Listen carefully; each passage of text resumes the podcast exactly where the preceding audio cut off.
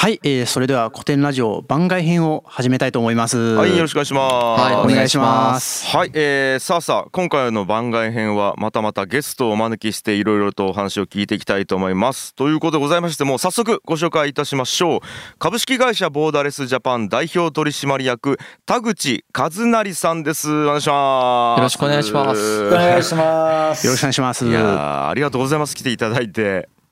こちらこそありがとうございます。田口さん、あの、同じ福岡の、えっ、ー、と、起業家の方なんですけど、ね、もうめちゃくちゃすごい人で、はい。あの、ソーシャルベンチャーで日本で、まあ、一番の方です。いや、もうそんな方が あの、普通にカンブリア宮殿とかに出て出演してる方なんですよ。ですね。めちゃくちゃすごい方で、はい、あのー、あいや田口さん否定しないということはもうそれご自身で認めてるという ちょっと慣れてなくてどこで入っていいかが分かんない。いやいや全然喋っていただいていいんですよ。いやいやでもあれそうですね。もう光栄です。古典ラジオにも出れて、い、つもあの拝聴してます。ちょっとあの僕の方から簡単にねあの、ね、紹介させていただいた後に、はい、えっ、とまた田口さんご本人から聞きたいと思ってるんですけど、はい、えっ、と今設立12年目のボーダーレスジャパンという会社の社長さん、代表されてて、年商が54億円。で、えっ、と、まあ、年商がどうというよりも、これあの、ソーシャルベンチャーで年商54億円なんですね。その、社会に役立つ、社会貢献的な活動をビジネスにして、それで、まあ、54億円っていう、ちゃんと、まあ、ビジネスにもなってて、めちゃくちゃ社会貢献もしてると。うん、それどんな社会貢献なのかっていうのはもう、あの、国際的レベルでの社会貢献なんですけど、これまた後でちょっとお話聞いていきたいなと思ってます。はい、で、世界各国で今1000人従業員がいらっしゃるんですね。すごいですね。で、13カ国、世界。37社のボーダレスジャパンのこれ下についてることになるんですかね。ホールディングスみたいな感じになるのそうですね。ねまた後でお話できればと思いますが、はい、ホールディングス、まあ、形態としてはホールディングスですけど、考え方としては、うん、えー、全く別物と考えなるほど。考えです、ね、面白そうな匂いが。はい。はい。後で詳しくね。はい。いわゆる普通の会社の事業部長みたいな方がみんな社長さんとなって会社作って、一つ一つのその社会貢献ビジネスっていうのをやってらっしゃると。はいはいはい。世界を動かす日本人50とか、あと日本のインパクトアントプレーナー35とか普通に選出されてて、ああ、フォーブスジャパンね。さっき言ったカンブリア宮殿とかも出ててみたいな、めちゃくちゃ有名な方で、ね、本当お呼びするの恐縮だったんですけど。はいはいはい。いや、僕でいいのかってこっちが。とんでもないですよ、本当僕たちでいいのかなんで、本当深井さん、本当出世しましたね。我々古典ラジオが。いや、本当なんていうか、もう本当そうですよね。本当なんか、もう田口さんとこうやって、もうお時間いただけるみたいなね。あの、福岡起業家の中で憧れの存在なんで、普通に。本当ありがとうございます。今日はよろしくお願いします。楽しみにしてました。ありがとうございます。はい、よろしくお願いします。よろしくお願いします。はい。ちょっとじゃあ、ボーダレスジャパン、ちょっとさっきの説明だと、全然まだ伝わってないと思うんで、うん、こうどういうことをやっている、どういう会社なのかっていうのは、田口さんの方からちょっと、はい、お聞きしてもよろしいですか？はい。あの、最近よく聞くようになった ソーシャルビジネスって言われるものがあるかなと思うんですね。まあ簡単に言うと社会問題と言われるものを、ビジネスっていうものを手段に解決してみようっていう、うん、えー、アプローチがソーシャルビジネス。で、僕らはソーシャルビジネスを専門にやっていく、はい、まあ、社会起業家という、まあ、起業家の中でもソーシャルビジネスを起業する人のことをあえてちょっと社会起業家というふうに呼んでみてるんですけれども、社会起業家たちが集う会社を作ってみようっていうのが僕らの考え方で、というのは、あの社会問題のために起業するってまあやっぱり難しいっちゃ難しいんですよね。儲かるからスタートするビジネスと比べると少し難易度が上がっちゃうのもまた事実かなと。はい、で、そういう人たちが、あの、せっかく社会のためにトライするのに、まあ、そのまま失敗していなくなるっていうのは、社会にとって大きな損失だよねっていうふうに思っていて、だったらそのみんなが、あの、起業して、経営して、しっかり成長して、社会的インパクトを出していくように、みんなで助け合うような、えー、社会起業家の、あの、コミュニティというかですね、が、あの、集ってな、構成する会社があっていいんじゃないかなっていうので、まあ、社会起業家の集まりのような、なるほど。会社、プラットフォームのようなイメージで、あの、作ってるんですよね。例えばどんな、こう、社会課題を、その実際ビジネスで解決をしてらっしゃるんですか？そうですね。えー、まあ、海外で言ったらね、例えば分かりやすく言うと、あの、ミャンマーとかケニアとか、そういうところに小規模な農家さん、うん、僻地にいる小規模な農家さんっていうのは、なかなか流通が届かなくて、うん、すごく、まあ、貧しさの程度が非常に高いところがあったりする。まあ、そういったところを、えー、まあ、契約栽培をしに行くような形で、あの、農家が必要な価格で買い取りをしに行くっていう関係性を作ってですね、まあ、フェアトレードみたいなものをやっていくところが、まあ、典型的な一つだと、まあ、マイクロファイナンスみたいな金融のお話もあれば、はいはい。うん、あのー、あれですね。だから貧困問題をビジネスで解決するってことですよね。そうですね。貧困問題もやれば、まあ、日本国内で言ったら、あの、耕作放棄地と言われる、はい、あの、農業が高齢化して、はい、でも後継ぎいなくてっていうところで、耕作放棄されていく農地がたくさんあるっていう、まあ、こういう耕作放棄地を、あの、再生するというか、耕作放棄地を使って有機農業をやるっていうような、あの、事業をやってたり、ホームレスの方の就職支援だったりとかですね、はい、精神障害とか発達障害がある方の雇用づくりとか、まあ本当に様々にやってて、なんか何でもやみたいな。いや、そうですね。もう社会課題っていう、そのビジネスで、まあ本来解決ができないと思われていて、最後残ってる課題ですもんね。そうですね。それを、まあ貧困問題、まさに代表的なのは貧困問題だと思うんですけど、それとか、さっき言った工作地の、あの、話であるとか、そういうなんかもう多岐にわたる社会課題を、まあいろんな、そういう社会課題を解決する方々を集めて、その人たちが一人一人社長になっていって、こう、やっていくっていう会社。そうですね。めちゃくちゃ素晴らしいですよね。いやあんまり聞かない形態だと思うんですけど、うん、なんでそういう形になっていったんですか？あの僕がこの会社立ち上げたのが25歳の時なんですよね。はいはいはいはい。で、まあ、当時は今と違ってベンチャー企業にオフィスお金貸さないどころじゃなくオフィスも貸さないような時代で、えー、まあ本当に立ち上がり苦しくてまあこれは僕にか限らずみんなだと思うんですけども、でもあのまあ儲けたくて上場したくて立ち上げる会社だったらまああのリスクリターンだみたいな話で片付くお話かもしれないんですけれども、あの社会課題なんとかしたいと思って立ち上がる人たちが、はい、僕と同じ道たどるんだって思った時に結構僕はいろんな人に助けられてやっと生き延びたっていうのがあってですね。ってことは25歳で会社立ち上げた時にはもう利益追求っていうよりも社会課題っていうことを明確にイメージしてたっていうことですか？そうですね。それが目的で会社を作ったんですね。それってえっとそれまでって会社で働かれてたってことですよね？そうですね。19歳ぐらいの時に、はい、もう途上国のこのお腹ぷっくりして栄養失調でお腹ぷっくりしてる映像を見てですねこう自分の人生何に使おうかなとずっと悩んでたというかあのこうエネルギーの矛先を探してた時にその映像を見てですね自分の人生この先輩たちが多分何百年もかけてこの貧困の課題解決しようとしてきただろうにまだ解決されてない問題があるんだとして自分の人生これに使うんだったらなんていうか敵に不足なしというかですね。えー、それ19歳ですか？19歳。ったのが。そうですね。ちょっと待ってやっべもうこの時点で違うっすね僕。最長みたいな。いやいやいや。何にもね何にも考えてない人間だったんですよ、はい。はい。はい、で僕は福岡の人間で大学東京に行ってはい、えー、行ったもののさあ何しようかっていう、まあ、あの田舎もんですから、はい、やっぱりあのただでは帰らんぞっていう、えー、いわゆるこうちょっとしたあの南下をやってから田舎に戻るぞみたいなですね、うん、まあ昔の田舎っぺ根性があるんですよね、でそんな中で、まあ、毎日飲んだくれてるだけで、はい、とはいえなんていうか何か資格試験を取ってみたいななんかそういうのも自分のなんていうか、こう、そういう形で自分のなんか違和感を解消したくないとも思っていて、うん、まあずっと、うん、あの、探してた1年ちょっとみたいな感じの。いや、これちょっともどんどん聞いていっちゃいたくなるな。はいはい、もう少し会社の紹介してから聞くつもりだったんで 聞いちゃっていいですか？あの、田口さんって、子供の頃どんな子供だったんですか、子供の頃はね、あのこんなの興味あるんですかねみんな。いやあると思いますよ。めちゃくちゃ興味があります。はい。はい。あの保育園なんですけど保育園の頃なんか、必ず何人か先生に手つながれてあの、はいはいえーと、運動会の時とか「用意ドン」って言ったら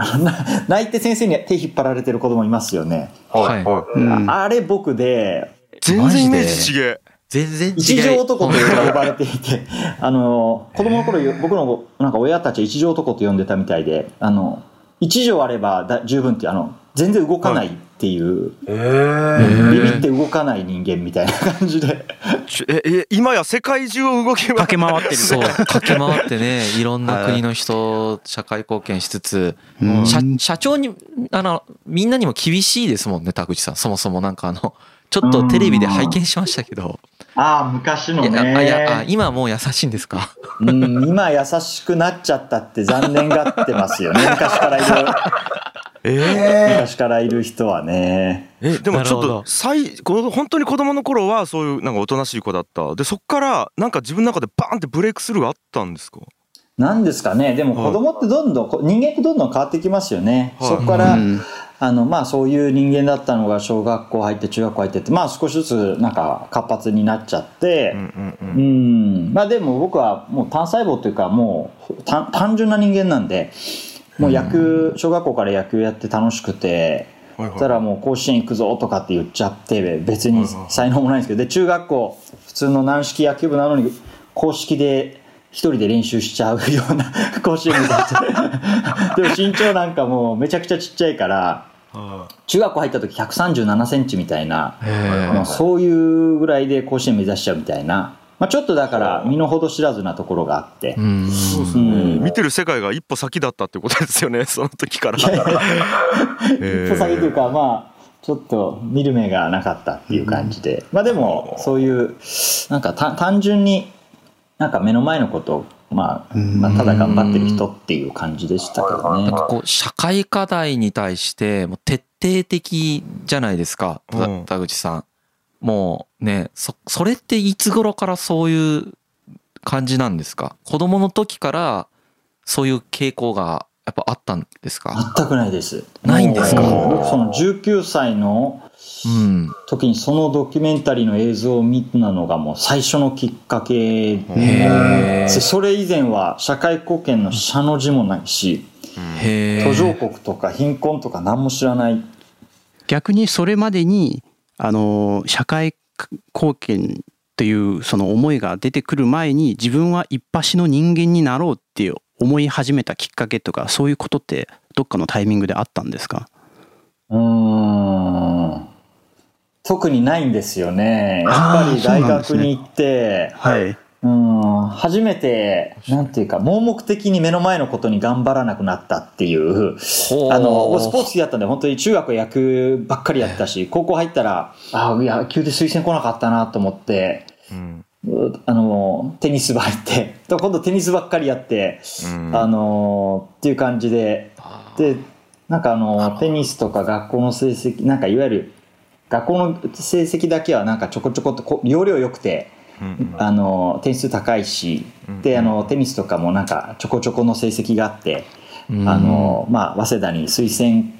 いけるぞとか言われててあのそれで勉強もしてなかったんですけどちょっと日頃の素行が悪いっていうことであの落とされちゃったんですよね。あら。素行が悪かったんですか？そこ悪かったんですか？どういう？最後そこでちょっとあの体育教官たちがあいつを推薦はちょっとないだろうって反対が起こったらしくそれでちょっと自分はそれで大学行けるもんと思ってたのにあのいけないことが判明して、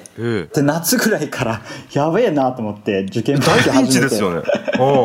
そうそうそう。それでまああとはもう半年間勉強して大学入ったんで。えそれで入れたんですね。ギリギリ半年で？ギリギリ入りました。はいすげえな。そこの根性からもあ ったんですね。でもなんかこう、打ち込むっていうところは特性としてじゃあ昔からあったってことですよね。そうですね。そうなんです。なんか、うん、そこは、なんていうか、なんか僕はいまだによく言うのは、もう結構けじめみたいな言葉よく使ったりするんですけど、なんかもうやると決めたらやろうと。ただ、まあ、やると、もう持ってないものにうだうだ考えないみたいな感じで、あの、だからもうスポーツやってる時は勉強考えないし、まあ受験するって決めたらもうちゃんと勉強するし、みたいな。で、大学入ったら、さあ何やろうかって言って、一気に全部今までのことを忘れて、また次自分が何やろうみたいな。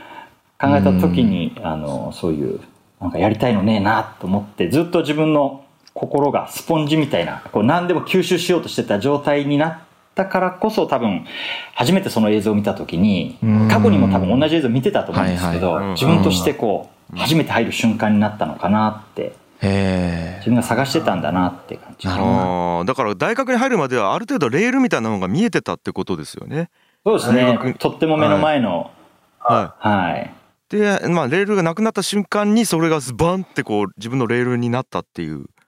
感じですか、うん、進むべき。道ね。はいはい。探してたって感じですね。えー、でもなんか卒業して25歳までの間って一回働かれてるってことですよね。そうですね。15の時にその映像を見て、で僕は、あの、こういう途上国支援やりたいと思って、あの、NGO を回ったんですよね。で、そういう現場で自分も活動したいなと思って、で、そしたら、NGO のあのある職員さんが、あの君本気で貧困問題解決したいって言ってるから、あのから言うけどあの君は NGO に来ない方がいいよって言われて。ええなんでですか？なんで？いや僕もなんでですかって言ったんですけどそしたらその僕らの活動は本当にいいことやっていると。いいことやってるんだけども、まあ、あえて言えばあの海の波打ち際に砂山を作ってちょっと出てきたできたぞって言うと波がバサッときてゼロに戻されるみたいなことを繰り返してる感じがあるって、まあ、つまりなんかいい活動なんだけどどうしてもえっと、助成金とか、うん、まあ、寄付と言われるものに依存した、依存してこう行動が決まっていくところがあるので、うん、えー、まあ、例えばある地域で移動を1年2年やってきて、もう1年で自治にこう結びつくのにっていうのあるんだけど、やっぱスポンサーしてる会社、あのスポンサーからすると、えー、まあ毎年3年間も同じことやるよりかは、まあ井戸の問題やったら次は女性のエンパワーメントやってほしい、子供の教育やってほしいって、やっぱりそういうのに合わせて活動をこう、なんていうか提案していくというかですね、なんかしていく部分もある。まあこれはあの全ての団体がそうではないと思うんで、あの NGO が、あの、とかいうことじゃないんですけど、まあ彼がおっしゃったのはそういうことをおっしゃって、うん、えー、で、僕が思ったのは、あ、そうなんだと、この NGO 活動こんな素晴らしいことやってるのに、お金が、ないっていうことで活動に制限ができてるんだっていうのが僕がその19歳の時思ったことで、だったらこの人たちのためにお金を送るための会社を作ろうと思ったんですよね。だから自立してご自身で稼いで、それで資金源を作るということを意識したってことですよね。そうですね。この人たちお金を作るための会社、その時考えたのはもう売上の1%、利益が出ても出なくても売上の1%っていうものを NPO、NGO にもうお金を出すための事業を作ろうと。うん、やる内容は何でもいいっていう、うん、そういう、そういう会社を作るって周りの友達に言ったんですよね。僕はもうこういうことをやるんだ。みんなお金ないって言ってるからって言ったら、まあだから僕はソニーの社長になるんだって言ったら、周りの友達が、お前バカなんじゃないって言われて、あの、売上の1%って利益の10%か20%か分からんけど、そんなものを出す出すって言ったら株主 OK って言うわけないじゃんって言われて、あ、じゃあ自分でそういう会社、巨大な会社作るしかねえなと思って、それで、まあ当時で言ったアメリカ、ビジネスといえばアメリカだって僕単純な人間なんで、アメリカ行かなきゃって言って、で、それで大学を1年休学して、アメリカにあのビジネスプランを作りに行こうっていう感じで、あのビジネス留学プログラムみたいなのに参加してですね、ほとんどの人が社会人なんですけど、うん、学生が数人だけいたんですけどね、うん、そこに混ざって、えーまあ、ビジネスの勉強してビジネスプラン作ってみたいな。はあ、すか、そこの思いって、いや、だって普通、単純に利益上げるだけでも難しいってされてるじゃないですか、会社作るって。はい、その中で、えっと、自分とは関係ない世界じゃないですか。まあ関係あるないというかもっとめちゃくちゃ広い世界での話で会社を作る前からその思いでっていうのは相当難しいと思うんですけど、うん、うん。まあでもねやりたいなって初めて思った。思った思っちゃったんすね、うん、もう。そうですね。思っちゃったんでしょうね。思っちゃったならもうやるしかなかったんですね。そうですね。先ほどもおっしゃってたそんなにぐじぐじ考えずにもう思ったらとりあえずやってみるっていうところがすごく大きいのかもしれないですよね。ね、だからよくこういう社会課題って、あの原体験とか言う人いるんですけど僕、原体験とか全然いらないあのやりたいって思ったらいいじゃんけっていうのが、うん、あの僕自身そうで で思ってもちろんその後現場行ったりとかいろいろするんですよね。そこで自分の本当の志だなと思えればあのいいし違ったって思えばまた次やりゃいいんじゃないかなっていう。すごいですね。志と行動の距離がすげえ近いですね。ああいい。確かに。なんか本当いろいろ聞きたいけど僕、うん、あのすごいなんていうか印象的なのがですね僕が、うんうんあの、ボーダレスの社員というか社長の皆さんなのかなと、田口さんの信頼関係が相当やばいなって思ってて、外から見ててですね、完全に外からしか見てないんですけど、結構僕もいろんなベンチャー参加しながら、つくづく思うのが、外から見た時と中から見た時の、やっぱりその、本当の信頼関係って結構違ったりだとか、するし、その、社長と社員みんなの信頼関係ってめちゃくちゃ大事じゃないですか。うん、そうですね。で、その、ボーダーレスの皆さんの発言って、もう嘘とのつけない信頼関係に見えるんですよ。なんていうかな。要は、あ、これは外から見た時に見えるやつじゃないわっていうのが、外から見てもわかるぐらい、なんか強固な信頼関係を築いているなっていうのをすごく、なんか感じるんですよね。いろんな理由があってそうなってるんだろうなと思うんですけど、田口さん的にはなんでそういうふうになってるのかと思ってらっしゃるのかっていうのを聞いてみたいなと思って。そこはちょっと聞きたい。初めて考えますね。そそれ。あそうですか。さすが深井さん。なんか。いやいや、そんな視点なかったなあいやでもやっぱ会社のマネジ、会社のマネジメントって結構特殊だと思うんですね。うん、そうですね。それはね、めちゃくちゃ特殊です、ボーダーレスは。はい。なんかそこをちょっとお聞きしたいですね。うん、どう違うのか、普通と。もう、いわゆるビジネス界の人に 全く理解されないメカニズムで、うんうんうん、この前も、まあ言っていいのかな？な、まあ、その、なんとかオブザイ、いや、まあ、アント、アントレプナーオブザイヤーかな？なんか、まあ、そういうのに選出みたいな形の審査とかあったんですけど、はい、なかなか、あの、本当？って言われちゃうんですよね。この仕組み自体が。っていう。というのは、えっ、と、まず、ま、一番普通の会社と違うのが、うん。最高意思決定者が誰なのかっていうところってすごい会社は組織の上では大切だと思うんですけど、えっと、僕らの組織っていうのは社長社会起業家たち、まあ、37人いる社長たちが、うん、まあその人たちのための会社で、うん、えー、ボーダレスジャパンって、まあ、形式上はホールディングスなんですけども、ボーダレスジャパン自体は、これが全体がうまく回るための事務局に過ぎないっていう考え方なので、すべての意思決定っていうのは、この社長会の全員合議制でやるっていうことが、あの、まあ、最高意思決定機関はここなんですね。なので、取締役会も株主総会も、株式会社なのに一回も開かれたことないっていう。面白い。もうすげえ初期のアメリカみたいだな。はあ、元老院やんもう。元老院 元老院。まさにローマ帝国の。なるほど。すげえ。全員一致で決まる。で、一人でもノーって言ったら決まらないっていう。凄まじい権力ですね。拒否権を全員が持ってるってことですよね。そうです。拒否権って、ちなみに権力の中で最高だと言われてるんですよ。政治権力の中で。それを全員が持ってると。そうです。だからそれは赤字の会社、うん、先月立ち上がった1か月目の赤字の会社でも同じ権限持ってるし、あの、20億ぐらいの売り上げあって、もう利益も3億も4億も出してる会社も同じ権限なので。え、ちょっと、え、ごめんなさい。なぜですか？なんでそんなシステムをにしたんですか？僕らのやりたいことっていうのは、社会起業家と言われる人たちが、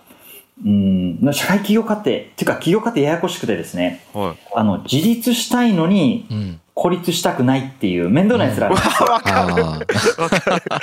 はいはいはい。その指図は受けたくない、自立したたい。だけど、一人は嫌だっていう。うん、ああ、面白い。この、この人たちってでもすごく重要ででこの人たちの中でめちゃくちゃ優秀な人たちはいわゆる自分でお金も人も集めて上場への道がある。でこういういい、うん、あのこういう経済的にあのすごく強い人たちのマッチョな人たちのエコシステムはすでにあると思うんですけども、いわゆるこの社会起業家と言われる地域社会のためにいいことやりたいとか地域社会の目の前にこだまってこうやってる人たちを助けたいってもうちょっとサイズ感小さかったりとか、まあ、それほどまでの強いパワーがあるわけではないっていう。でもこういう人たちが世の中見た時はほとんどですよね。こういう確かに大多数の起業家っていうのはこういう思いとこういうスキルとこういう性質この人たち1%のためのエコシステムじゃなくてこの99%このマジョリティがをどう力にできるかっていうのが社会システムとしては大切だと思っていてでそういう人たちのこの自立したいけど孤立したくないっていう人たちがみんな集って一つの生態系とかですね助け合いという意味合いであの居場所が欲しい。居場所といっても単なる慣れ合いの居場所じゃなくて、あの実効性のある実質的にお互いに意味のある場が必要で、えー、そういうあの仕組みというかですねそういう、まあ、まあ、エコシステムって言うんですけど、うん。うん、エコシステムみたいなものが必要でその時には自分が絶対主体者にならないと、エコシステムってならないですね。この受益者側にいたりとかあの誰かが決めて自分がそのなんかこう受ける側とかですね。それでは回らなくて全員が主体者っていうので初めて回るのがあの本当のエコシステムかなと思って面白いな。なんかあの視点が基本的にやっぱり社会に何ができるかっていう視点であって自分たちの会社をどうやってうまく回すかとか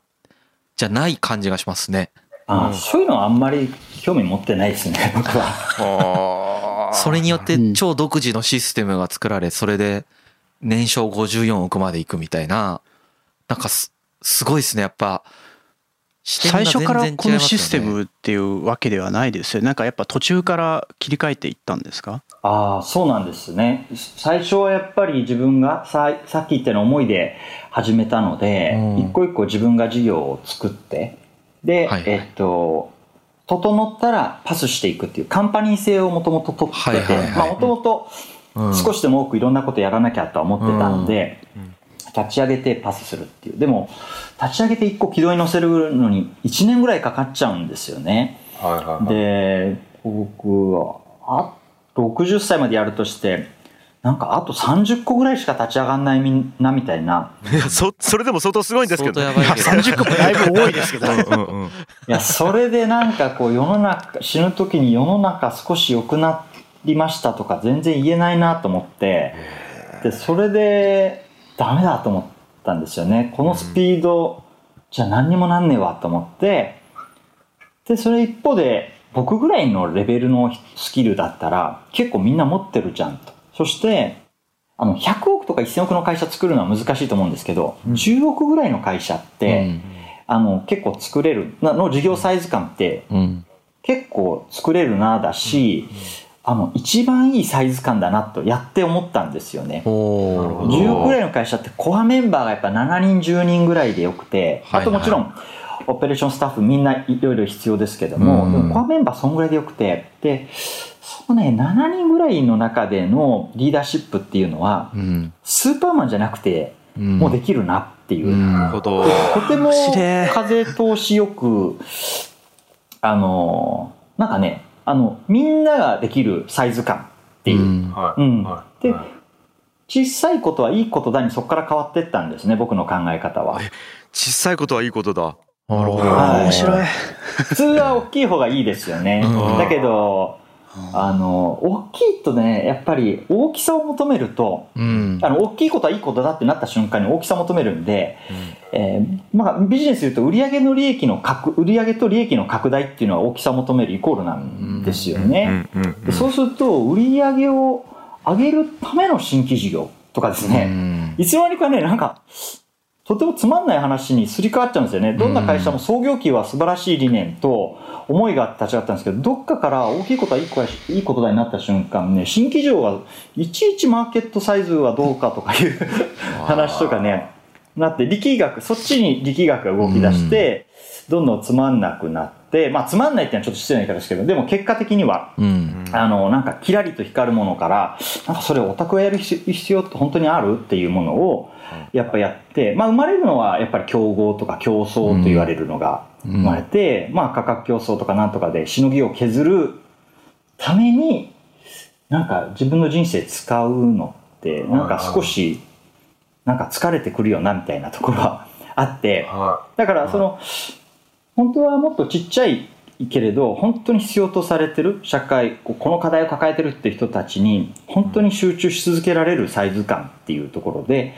いいのかなっていうふうに思ったのがあってまあ一個一個は小さくでもそれが小さいままだと沈んじゃうんでみんなで、えー、連携していく、まあ、僕は「睡眠」っていうのがボーダレスの例えば睡眠なんですけど。絵本ですね。はい、はい、一個一個は小さいんだけど、うん、それが単独してると力にならないんだけどみんなが集まって一つの大きな社会を良くしていくんだぞっていうために集うとすごく大きなパワーになっていくってこう深い海まで行ってもあの大きな魚に食べられないっていうそういうふうなものがなんかイメージなんですね。かあなるほど。いやそれでいうと睡眠の目の部分が田口さんになるということですね。今のところですね。まあそのうちやめたいと思ってるんですけど。えやめるんですか？はいはい。はい、はい、やっぱり創業者会社がダメになるのはやっぱり誰かに依存するっていうこと、うん、エコシステムとそのリーダーシップの違いってそこにあって、うん、あのやっぱり大きくなればなるほど創業者リーダーシップに依存するっていうところがやっぱ組織って起こってくるんですよね、うんうん、だから僕はそこに依存しないのを最初から作っていかないとどんどん大きくなるとどんどんダメになっていくみたいなのがあってなのでボーダーさんゆくゆく、まあ、僕はあと数年ぐらいで辞めてあの人気制でグループ代表を回した方がいいんじゃないかなとか思ってるんですけどね。早めに消えた方がいいっていう僕はいなくなった方がいいっていう。ちなみに37人今社長がいますよね。はい。これ何人ぐらいまで増えていくんですか？去年1年間で実は16社増えたんですけど。1年で 16? はい。はい。僕は2025年までに年間100社立ち上がる体制を作るっていうのが今の目標なんですね。全員拒否権持つんですか？年間100社。そうですね。どうなっちゃうんでしょうね。サイズ感に合わせて組織って変わっていくので、ただ、ね、あの小さいサイズ感での最適なシステムと、また大きくなった時のシステム、都度都度実験しながら開発していこうと思うんですが、あの、そこにな中にいる人たち、企業家たちが、やっぱりここにいてよかったなっていうつながりを感じれて助け合いができて、あのみんなと一緒にやれてみんなでいい社会を作っていけていいなっていう実感だけは失わないようにそして自分がこの中でとても重要な役割を果たしてるんだっていうことがあの感じられるものじゃなくなると多分オーダーリス面白くなくなると思うんでそこがそこの視点でいつもこう仕組みの実験をしてるんで、あのうん、そこだけ失わなければ年間100社が加わってっても大丈夫なんじゃないかな。なるほどでちょっとそこにもしかしたらつながるかもしれないんですけども利益配当についても結構特殊な制度がルールがあるじゃないですかそれをちょっとお聞きしたいんですけど。G ハイエ